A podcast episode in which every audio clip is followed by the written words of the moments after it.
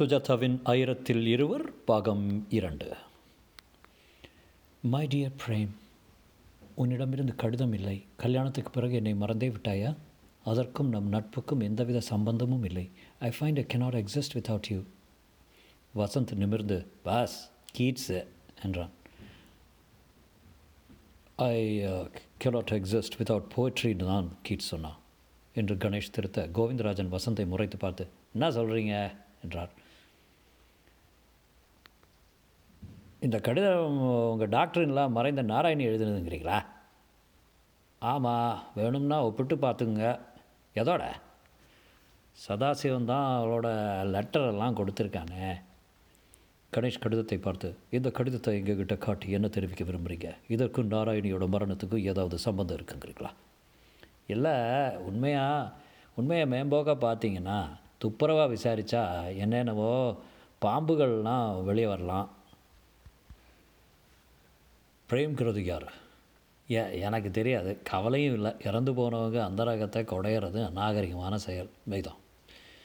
Mister Govindarajan நாங்கள் அனாவசியமாக ஒருத்தர் மேலே பழி போட மாட்டோம். கவலைப்பட கவலைப்படா கவலைப்படாமல் போங்க. ஷீ வாஸ் வைல்டு யார்? நாராயணி. என் மகனுக்கு ரொம்ப தொந்தரவு கொடுத்தா கண்ட நேரத்தில் கண்ட இடங்களுக்கு போவா. காந்தி நகரில் டிஸ்கோவா என்னவோ சொல்கிறாங்களே அங்கே ராத்திரி பன்னிரெண்டு வரைக்கும். காந்தி நகரில் எங்கே டிஸ்கோ இருக்குது ரயில் விடுறீங்களே? வசந்த் அவர் சொல்கிறது அகமதாபாத் காந்தி நகர். ஆமாம் திடீர்னு ஆசிரமத்துக்கு போவா திடீர்னு ஜெய கிருஷ்ணமூர்த்தி திடீர்னு ஸ்காட்ச் பாட்டில் வச்சுப்பா. அப்பா அவ கூட நாங்கள் பட்டா பாடு. அப்படின்னா தற்கொலை சாத்தியமும் இரு- இருக்குல்ல? அவங்கள பற்ற வச்சுருக்கலாம். கேஸ் அடுப்பை கேஸ் அடுப்பு திறந்துட்டு இருந்திருக்கலாம் இல்லையா? பிரேம்ங்கிறது யார்? உங்களுக்கு தெரியாது? தெரியாது.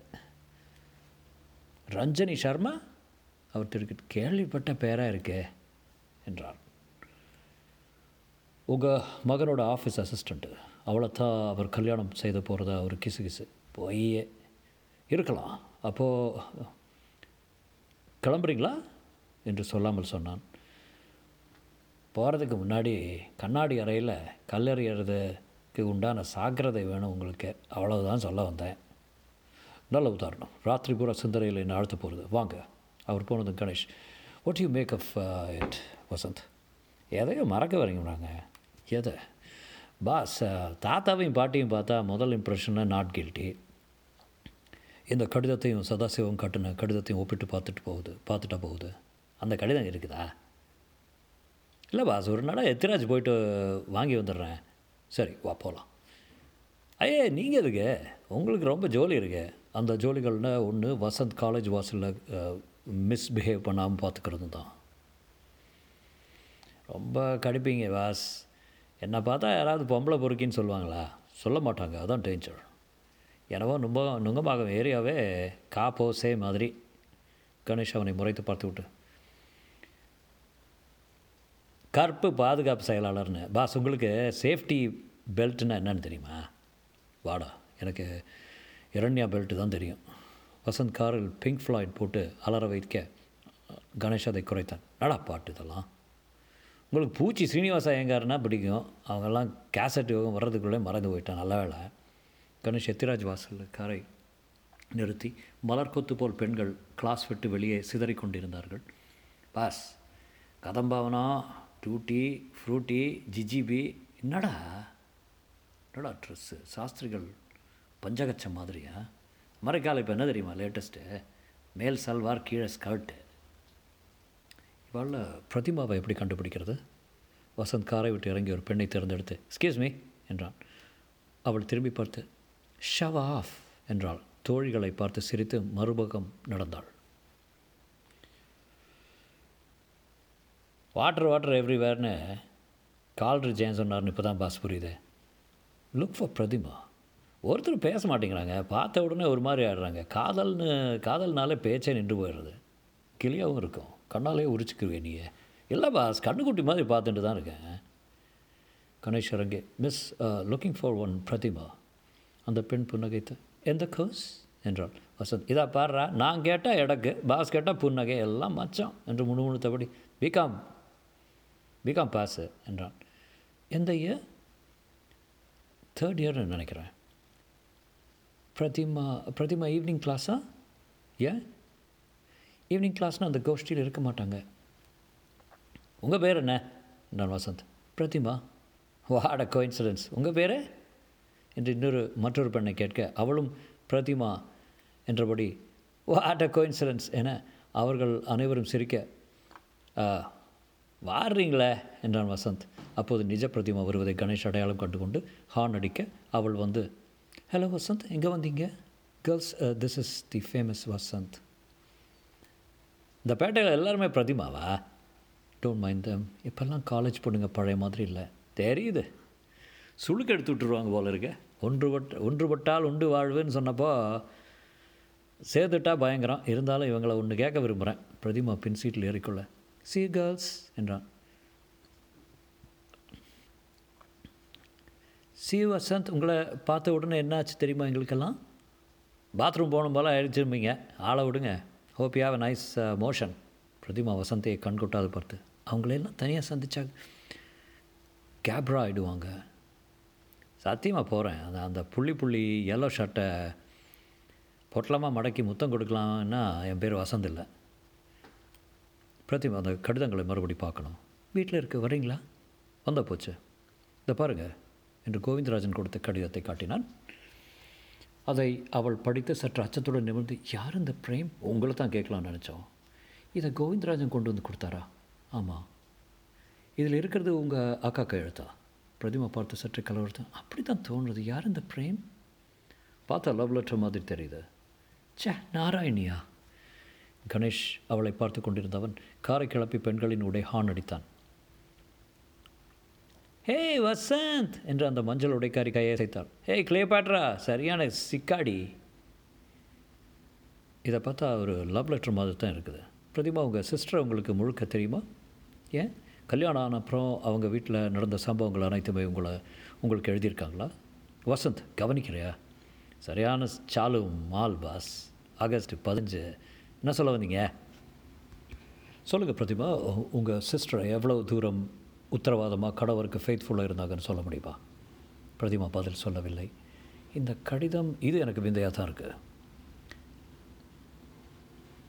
கேஸ் போடவோ ரிட் போடவோ எங்களுக்கு தயக்கம் இல்லை ஆனால் இதுக்குள்ளே இதெல்லாம் டபுள் எட்ஜ் வெப்பன் வாங்களே அது மாதிரி. நாம் பொருளியை கிளப்பினா அவங்களுக்கு இந்த மாதிரி கிளம்புவாங்க கிளப்புவாங்க. தெரியுமா? தயாரா? இது ஒன்று தான் கடிதமா? சொல்லலை அவர். நிறையவும் இருக்கலாம். வான் பண்ணிட்டு போனார். என்னென்னு? கண்ணாடி அறையில் இருந்து கல்லறியாதேன்னு அவள் தயங்கி அப்பாவை கேட்டுடலாம் என்றாள். அதான் உத்தமம். கொஞ்சம் ஆடிட்டேன். எத்திராஜ் பொண்ணுங்களை பார்த்தா கல்த்தாயிடுது அத்தனையும் மல்டி.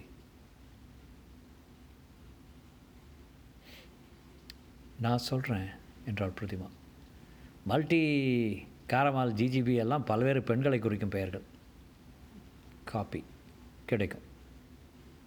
வாங்க. எங் நான் கூட எச்சிர எத்திராஜ் தான். வாங்க. பிரதிமாவின் வீட்டை அடைந்தபோது வாசலில் கூட்டமாக இருந்தது. அவர்கள் போய் சேர்ந்தபோது வீட்டு வாசலில் கூட்டமாக இருந்தது பிரதிமா பதற்றத்துடன் அப்பாவுக்கு என்னவோ ஆயிடுத்து வசந்த்? என்றாள். வசந்த் அவள் கையை பற்றி கொண்டு take it easy take it easy என்றபடி புறாவைப் போல் கையை தடவி கொடுத்தான். கணேஷ் காரை விட்டு இறங்கி வீட்டு வாசல் சதாசிவம் அபத்தமாக உட்கார்ந்திருந்தார். அவருக்கு ஆசுவாசப்படுத்தி கொண்டு யாரோ காப்பி கொடுத்து கொண்டிருக்க இன்னொருவர் விசிறி அடித்து கொண்டிருந்தார். என்ன சார் ஆச்சு சதா சதாசிவா? குரல்களை கேட்டதும் சதாசிவா வா கணேஷ் வா பிரதிமா ஏன் லேட்டு என்னாச்சுப்பா? அப்பா என்னாச்சு? என்னை கொல்ல பார்த்தான் அவன். ஏன்? பிரதிமா இதுதான் சாக்கு என்று அணைத்து கொண்டு இந்த சமயத்தில் பிரதிமா நீங்கள் பதட்டப்பவே கூடாது. அண்டர்ஸ்டாண்ட் என்றான் வசந்த். எல்லாம் என் மாப்பிள்ளை அனுப்பிச்சு அனுப்பிச்சது. நாராயணி புருஷன் ஐஏஎஸ் கிராதகன். என்னை கொண்டுட்டா போதுமா? உண்மையை கொல்ல முடியுமா கணேஷ்? என்ன நடந்ததுன்னு விவரமாக சொல்லுப்பா. பிரதிமா. வாம்மா. நீங்கள் போய் ரெஸ்ட் எடுத்துங்க. இரு வசந்த் என்று கையை பிடுங்கி கொண்டான். சதாசிவம் மெல்ல சொன்னார். நானே காப்பி போட்டுட்டு டபரா டம்ளரோட ஹாலில் வர்றேன்.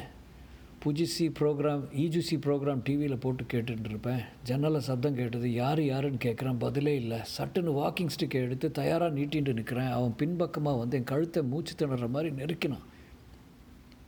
இதுக்கு முன்னே கேட்டிருக்கீங்களா அவன் குரலை? இல்லை பின்பக்கத்தில் தாக்கி நெரிக்கிறான் அப்புறம் ரத்தம் செத்து போய் அரை மயக்கமாயிட்டேன். ஏதாவது பேசினானா? ஆமாம் காது கிட்ட ஏ பொட்டை கிழவா கேஸ் போட போகிற மாப்பிள்ளை மேலே?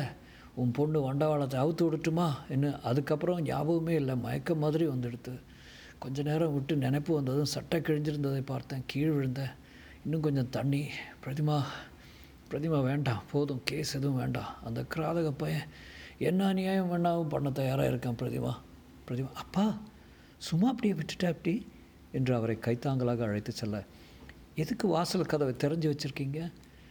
நான் போகிறப்ப சொன்னேனே இல்லையா மகேந்திரன் எதுவும் செய்ய துணிஞ்சவன்னுட்டு.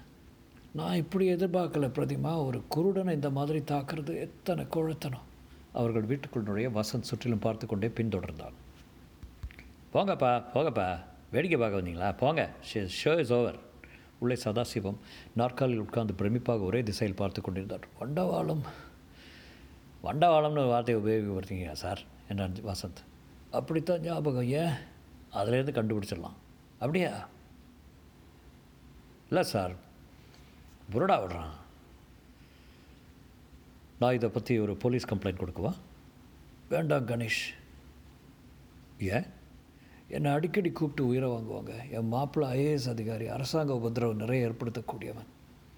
இந்த ஏரியா ஃப்யூஸை பிடுங்கிட்டா நெற்றிக்கு நேற்றுக்கு என்றான் பிரதிமா. அப்படியா? என்றான் கணேஷ். ஜென்ரேட்டர் ஒன்று வாங்கிட்டுறது நல்லது. கரண்ட் எப்போ வேணாலும் போகலாம்.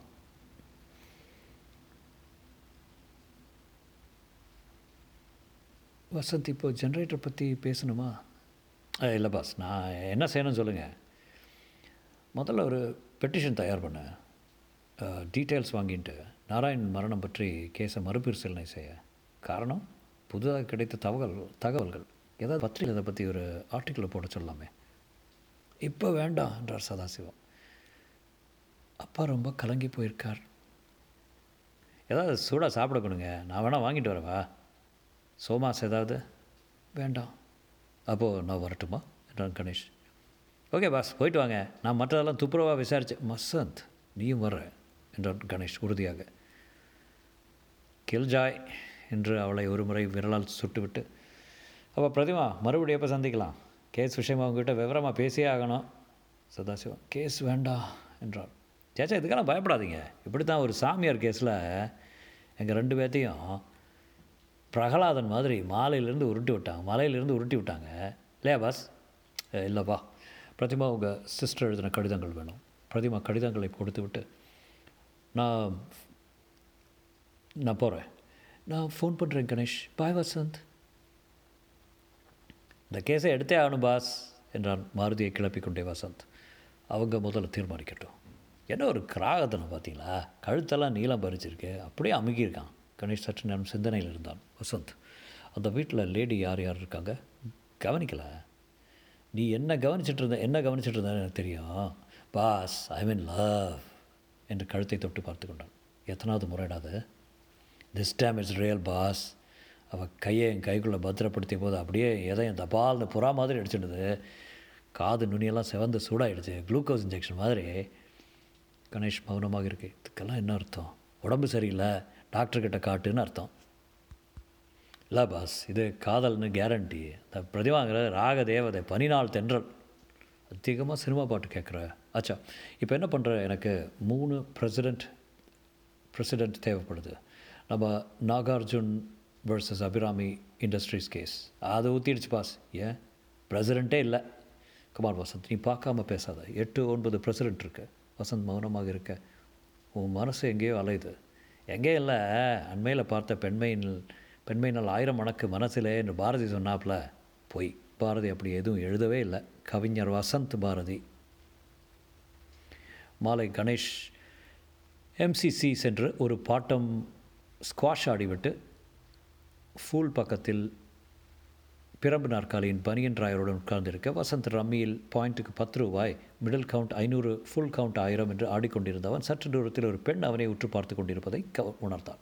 ஒன் மினிட்டு என்று சீட்டு மேடையை விட்டு விலகி அவளிடம் நேராக சென்று hello I am Vasanth hello என்று அவன் நீட்டின கையை மறுத்தாள்.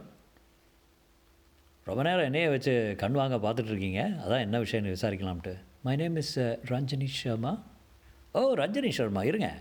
கேட்ட பேராக இருக்குது மனசுக்குள்ளே சின்னதாக ஒரு மணி அடிக்குது ரஞ்சனி ரஞ்சனி கையை சொல்லுங்க கார்டன் நீங்கள் தான் மகேந்திரன் ஐஏஎஸ் மறுமணுக்க போகிறீங்க ஆமாம் எப்படி தெரியும்? இட்சினி வேலை எனக்கு சின்ன வண்டியிலேருந்தே தெரியும். சொல்லுங்கள் என்ன விஷயமா என்னை பார்த்துட்ருக்கீங்க? அவ்வளோ கவர்ச்சிகரமாக இருக்கேனா? வசந்த் ஐ இன் ட்ரபிள் என்றாள். கரும்பச்சை நிறத்தில் ஷிஃபான் ஜார்ஜெட் அவள் தோளிலிருந்து நழுவ தயாராக இருந்தது. சின்ன மார்பகங்களில் பிரிவில் சன்னமாக தங்கச்சங்கிலி தன் டாலரை இழுத்திருக்க இழந்திருந்தது trouble is my second name சொல்லுங்கள் இந்த கல்யாணத்துக்கு ஏன் தான் சம்மதிச்சா உனக்கு கவலை இருக்கா? மகேந்திரன் மேலே நீங்கள் கேஸ் போட போகிறீங்களாமே கேள்விப்பட்டேன். ஆமாம் முதன் முதலியை கொன்னதுக்காக. கொன்னாரா? சரியாக சொல்ல முடியல. அவள் உதடுகள் சின்ன சின்ன பவழம் போல் இருந்தன. இருக்கிற அளவுக்கு நேர்த்தியான அலங்காரத்தால் மிகைப்படுத்தியிருந்தால் விரல்களின் உடலின் பளபளப்பிலும் படுகவனம் தெரிந்தது. உங்களை பார்த்தா பாரத் சர்க்கார் ஆஃபீஸில் வேலை செய்கிற ஜாதியாக தெரில. விமல் விளம்பரத்தில் கால் மணிக்கு முன்னால் முடிச்சாப்புல இருக்கீங்க. ஆஃபீஸில் வேறு மாதிரி ட்ரெஸ்ஸு பாருங்கள் மிஸ் ரஞ்சனி மிஸ்ஸா மிஸ்ஸஸா மிஸ் தான். பாருங்கள் சுற்றுப்புற சாட்சிகளை பார்த்தா நாராயணி இறந்த விதம் ஒரு விபத்து இல்லைன்னு நினைக்க வந்துக்கிறது. அப்படியா? என்று குடல் நடுங்க கேட்டான். குரல் நடுங்க கேட்டான். உங்களுக்கு எப்படி தோணுது? நாராயணி மனசு தெரியில்லாத கொஞ்சம் எராட்டிக் ஆன பெண் எராட்டிக்கான பெண் கண்ட வேலையில் வருவாங்க கண்ட ஸ்நேகிதம் வச்சுருந்தாங்க. இப்படியெல்லாம் சொன்னார். எவ்வளோ தூரம் உண்மைன்னு சொல்ல முடியல. அவரை பார்த்தா பரிதாபமாக தான் இருந்தது. He is a lonely man Narayani எழுதின கடிதங்களை காட்டினார் பெரியவர். அதில் பிரேம்னு யாருக்கும் எழுதியிருந்தாங்க. பிரேம்ங்கிறது ஆண் பிள்ளை பேராகவும் இருக்கலாம் பெண் பிள்ளை பேராகவும் இருக்கலாம். அந்த கடிதங்களை உங்கள்கிட்டையும் காட்டினாரா? ஆமாம் உண்மையான கடிதங்கள் தான்னு தோணுது. சொல்ல முடியாது. ஏன்? சதாசிவம் அதாவது நாராயணின் அப்பா கிட்ட அந்த பெண் எழுதின கடிதங்கள் இருக்குது அதையும் நான் பார்த்துருக்கேன். அதில் நீடித்தது என்ன எழுதியிருந்தது என்பதை விட எப்படி இருந்தது என்பதுதான் முக்கியம். ரஞ்சினி சர்மா இந்த கேஸில் எந்த கட்சி போய் சொல்கிறாங்கன்னு தீவிரமாக தெரில ஒரே நாராயணி எழுதினதாக சொன்ன இரண்டு கட்சி கடிதங்கள்லையும் கையெழுத்து கூர்ந்து பார்த்தா கொஞ்சம் வித்தியாசமாக இருக்குது. இதில் நிஜ நாராயணி யார்? அவள் முகத்தில் கலவரம் மிகுந்து வசந்த் நான் இப்போ என்ன பண்ணுறது ஒன்று செய்யுங்க. என் ரூமுக்கு வாங்க. உங்கள் கையெழுத்தையும் கொஞ்சம் பார்க்கலாமே என்றான். வசந்த் ரஜினி சர்மாவை முழுசாக பார்த்து என்ன சொல்கிறீங்க ஒரு மாதிரி திரு திருன்னு முழிக்கிறீங்க? வசந்த் எனக்கு ரொம்ப குழப்பமாகவே இருக்குது எதை பற்றி கல்யாணத்தை பற்றி தான். கல்யாணத்தை பற்றி என்ன குழப்பம்? எத்தனையோ எலிஜிபிள் பேச்சுலர்ஸ் இருக்கிறவோ இவரை போய் எதுக்கு இரண்டாம் கல்யாணமா? அதானே. உங்கள் தீர்மானத்தை ஒத்தி போடுறீங்களா? காடு அடித்தாச்சு மற்றொரு கார்டு அடித்தா போச்சு. போஸ்ட்போன் பண்ணிடலாம். பயப்படாதீங்க. பணம் வாங்கியிருக்கீங்களா? யார்கிட்ட? அதான் மிஸ்டர் மகேந்திரன் ஐஏஎஸ் கிட்ட. சேச்சே ரெண்டு பேரும் ஒருத்தர் ஒருத்தர் விரும்பித்தான். நீங்கள் கீட்ஸ் படிப்பீங்களா? அவள் வியப்பத்தோடு நிமிர்ந்து வியப்போடு நிமிர்ந்து எதுக்கு திடீர்னு சப்ஜெக்ட் மாற்றுறீங்க இல்லை உங்களை பார்த்தா கீட்ஸ் படிக்கிற ஆசாமி மாதிரி தோணுது. வசந்த் அவர் ரொம்ப நல்லவர். தொந்தரவு கொடுக்காதீங்க. அவர் மனைவி இறந்தது ஒரு விபத்து தான் சரி. கேஸ் போட போகிறீங்கள்னே இல்லை? மறுபடியும் மறுபடியும் கேட்குறீங்களே கேஸ் போடுறதா நான் இன்னும் தீர்மானிக்கல போதுமா? எப்போ தீர்மானிப்பீங்க? கல்யாணம் எப்போ? அடுத்த மாதம் பத்தாம் தேதி. அதுக்குள்ளே தேர்ந்துடும் ரெண்டாம் கல்யாணம் பண்ணிக்கிறதுல உங்கள் உள்ள சிக்கல்களை யோசித்து பார்த்தீங்களா ரெண்டு பேருக்குமே ரெண்டாம் கல்யாணம் தான் வசந்த் இது. வசந்த் இருக்கிற. ஆ அப்படியா? ஆளை விடுங்க என்றான். ராத்திரி பத்தரை மணிக்கு உங்களையும் கணேஷையும் வந்து சந்திக்க விருப்பம் தாராளமா. அதுவும் ராத்திரின்னா ரொம்ப அவசியம் என்றான். இரவு கணேஷ் வசந்திடம். ஹேய் கான்ட்ராக்ட் ஆக்டில் இன்ட்ரெஸ்ட் பேமெண்ட் பெனல்ட்டிக்கு எடுத்துக்கிறது ஒரு செக்ஷன் உண்டு. அதை எடு. செக்ஷன் எழுபத்தி நாலு பாஸ் கான்ட்ராக்ட் ஆக்டே முழுங்கியிருக்கேன். சீனசாமி கேஸ் தானே? என்ன சொல்லுது ஸ்டிப்புலேஷன் ஃபார் இன்க்ரீஸ்ட் இன்ட்ரெஸ்ட் ஆமாம் இந்த பிரதிமா கேஸில் என்ன தீர்மானிச்சிங்க? மகேந்திர மேலே கேஸ் போட வேண்டியதான் வசந்த் ஆச்சரியத்துடன் என்ன பாஸ் திடீர்னு? தீர்மானிச்சாச்சு. அந்த கடிதங்களை கோவிந்தராஜன் நம்மக்கிட்ட காட்டினார்ல. ஆமாம் அத்தனையும் ஃபேக் எப்படி சொல்கிறீங்க கையெழுத்து எக்ஸ்பர்ட்டு காட்டிட்டேன். அவர் சொல்கிறபடி இரண்டு கையெழுத்தும் ஒன்று போல் இருந்தாலும் வேறு வேறு ஆள்னு சயின்டிஃபிக்காக காட்டிட்டார். ஃபொரன்சிக் லேபில் இருக்கிற நம்ம பரமேஸ்வரன். அதாவது நடேசன் கோஷ்டி காட்டின கையெழுத்தும் நம்ம கோவிந்தராஜன் காட்டின லெட்டரும் வேறு வேறு கையெழுத்து. அப்படி தானே சொல்கிறீங்க ஆமாம் யார் போய் சொல்கிறான்னு எப்படி தீர்மானிக்க முடியும்? போட்டு குழப்பாதடா. பாஸ் ம் போதாது. ரெண்டு கடிதங்களும் வேற ஆள் எழுதினான்னு சொன்னால் எது நாராயணின்னு எப்படி எப்படி தீர்க்க முடியும்? சொல்லுங்கள் என்ன சொல்கிற நீ? அவசரப்பட வேண்டாம். ரஞ்சனியை பார்த்தல நிறையவே பார்த்தேன். Would you feel feel? உடம்பை பற்றி கேட்கல ஏதோ ஒரு பதற்றத்தில் இருக்கலாம்னு தோணுது. ஏதோ ஒரு தயக்கம். அவ கூட ரெண்டாம் கல்யாணமா? உதைக்குது. என கணேஷ் சிந்திச்சான். சிந்தித்தான். கேஸ் துப்புரவாக இருக்குது பாஸ். கேஸ்டா என் அலிபி. சம்பவம் நடந்தபோது சார் வீட்டில் இல்லை ஆஃபீஸில் இருந்திருக்கார். அப்படி சாட்சி சொன்னது யார்? யார்? ரஞ்சனி சர்மா. அதுவும் உதைக்குது. ஒரு காரியம் பண்ணு. அந்த அம்மாவை நோண்டிப்பாரு எதுக்கும் வர திங்கட்கிழமை வரைக்கும் தான் இந்த கேஸை கவனிக்க போகிறோம் அதுக்கப்புறம் ரெண்டில் ஒன்று தீர்மானிச்சாகணும். பார்க்கலாம். இன்றைக்கி ராத்திரியே சந்திச்சு சந்திக்க முயற்சி பண்ணிக்கிறேன். சரி. ராத்திரியை வரதா சொல்லியிருக்கா? எத்தனை மணிக்கு? பத்து பத்தரை. அப்போ தான் எனக்கு மூளை சுறுசுறுப்பாக வேலை செய்யும்.